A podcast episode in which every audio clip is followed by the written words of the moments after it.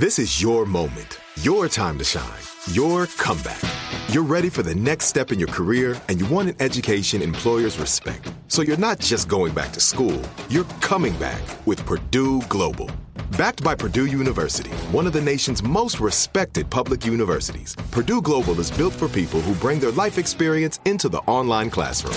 Purdue Global, Purdue's online university for working adults. Start your comeback today at purdueglobal.edu.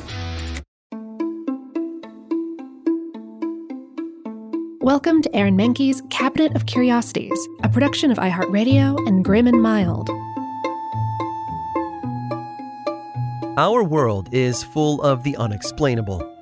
And if history is an open book, all of these amazing tales are right there on display, just waiting for us to explore. Welcome to the Cabinet of Curiosities.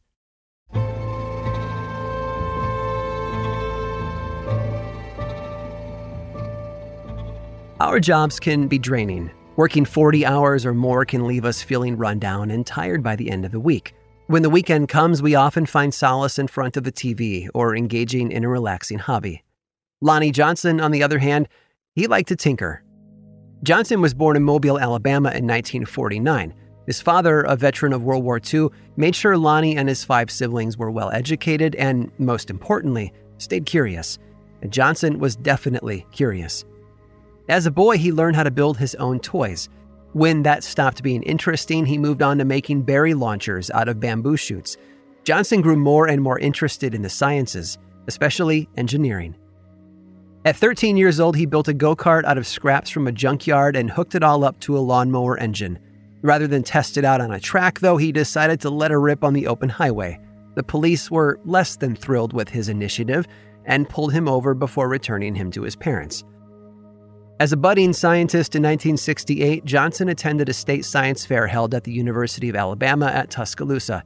He was the only black student present and hoped to follow in the footsteps of his idol, agricultural scientist George Washington Carver. Johnson entered a project that wowed the judges a robot running on compressed air. His efforts won him first prize. He went on to earn a scholarship to Tuskegee University, where he graduated with a bachelor's degree in mechanical engineering, followed by a master's degree in nuclear engineering. To Johnson, the sky was the limit, literally. So, fresh out of college, he joined the United States Air Force, where his intelligence and engineering skills were put to use in developing the stealth bomber. From there, even the sky seemed too low of a boundary for him. He needed to go higher, above the clouds, to the stars and beyond. NASA would become his home for the next few years. From 1979 to 1982, Johnson worked on the Cassini spacecraft, which traveled to Saturn, as well as the Galileo, which eventually reached Jupiter in 1995.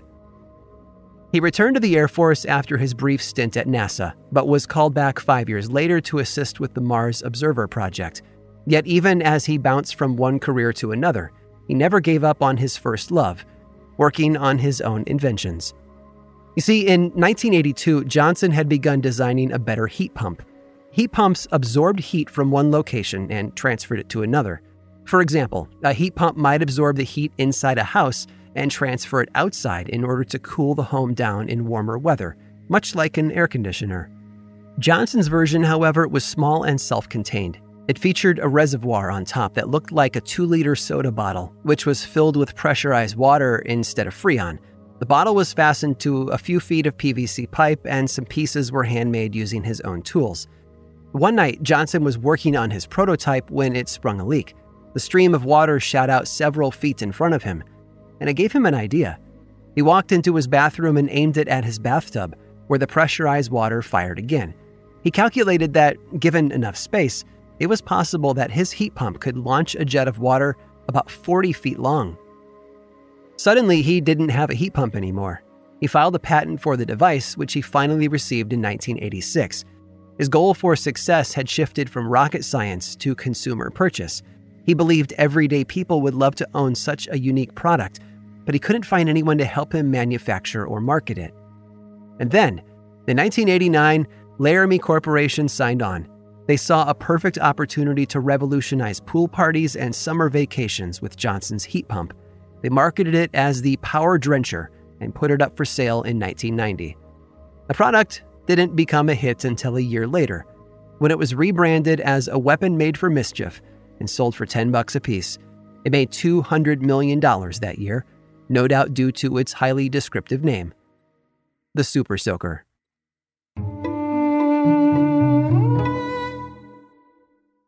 Tired of restless nights? Meet Leesa, the sleep experts. Here at Leesa, we know that good sleep is essential for mental, physical, and emotional health. That's why their mattresses are made for exceptional comfort and support, catering to every sleep need. Check out Leesa's Sapira Hybrid Mattress, named Best Hybrid Mattress five years running. Sleep hot? The Chill collection is built with cool to the touch top fabric and layers of high density comfort foams, all intended to remove excess body heat while maximizing comfort. With Leesa, getting a new mattress has never been easier. Delivery is free, and you have 100 nights to try out your mattress in the comfort of your home. Don't spend another night dreaming of better sleep. For a limited time, save up to $700 off select mattresses plus two free pillows. Go to leesa.com forward slash iHeart for an additional $50 off mattresses and select goods. That's L E E S A dot com forward slash iHeart. Exclusions apply. See leesa.com for more details. Hey, this is Jodie Sweetin from the podcast How Rude Tanneritos. As a nostalgic voice from your past, I'm here to remind you that amongst the stressful and chaotic existence we live in 2024, you deserve to get away. It's time for a vacation, no matter when you're hearing this. And let me tell you how you'll get there. The 2024 Hyundai Santa Fe. Want to bring the family to the mountains with the Santa Fe's available HTRAC all wheel drive? Well, it's got standard third row seating and available dual wireless charging pads for the kids who just want to stare at their phone and not talk to you. You know what I mean. Visit HyundaiUSA.com or call 562-314-4603 for more details. Hyundai, there's joy in every journey. Rain or shine, every day is a great day for fishing, right? You got rain gear, but you can't overlook sunny day gear. A Columbia PFG Solar Stream Elite hoodie has you covered on the sunniest days. Like literally. I mean, who wouldn't trade a sunburn for a trophy fish? But why do it if you don't have to? Especially when this Solar Stream Elite hoodie is built with broad spectrum UV protection. We're talking UPF 50, and it has airflow so you don't overheat. And what's the alternative? Putting down the rod every half hour so you can slather on some sunscreen. Seems like an easy choice to me. Columbia PFG has you covered with their Castback TC shoe. Its OmniMax cushioning and traction system helps if you're on your feet a lot, say, fighting a fish. Not to mention keeping you sure footed on a wet rocking boat. So if you're going to be spending long days out on the water, and I sincerely hope that you will be, head over to Columbia.com slash PFG and shop all their performance fishing gear.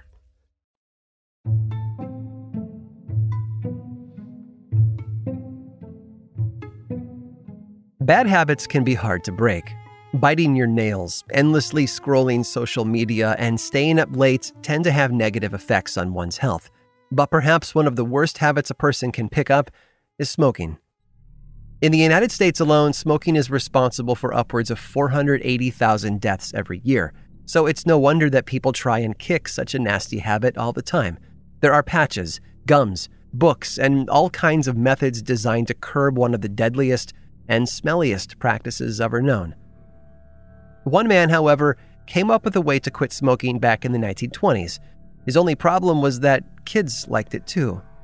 Eduard Haas was born in Austria in 1897 and developed an early interest in food. It wasn't surprising. His father had built a successful baking powder company at the turn of the century. Thanks to his entrepreneurial family, the younger Haas found the taste for two things by the time he was 18 cake and business. When he was old enough, his father allowed him to manage the baking powder company and handle marketing.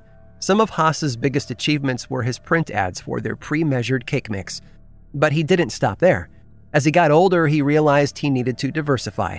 He didn't just want to make baking powder, he wanted to change the world. And one way was by helping people quit unhealthy habits, namely smoking and overeating. Combining his business acumen with his culinary knowledge, he came up with a lozenge made of compressed sugar. Haas believed popping one of these in one's mouth instead of a cigarette could help people stop smoking entirely.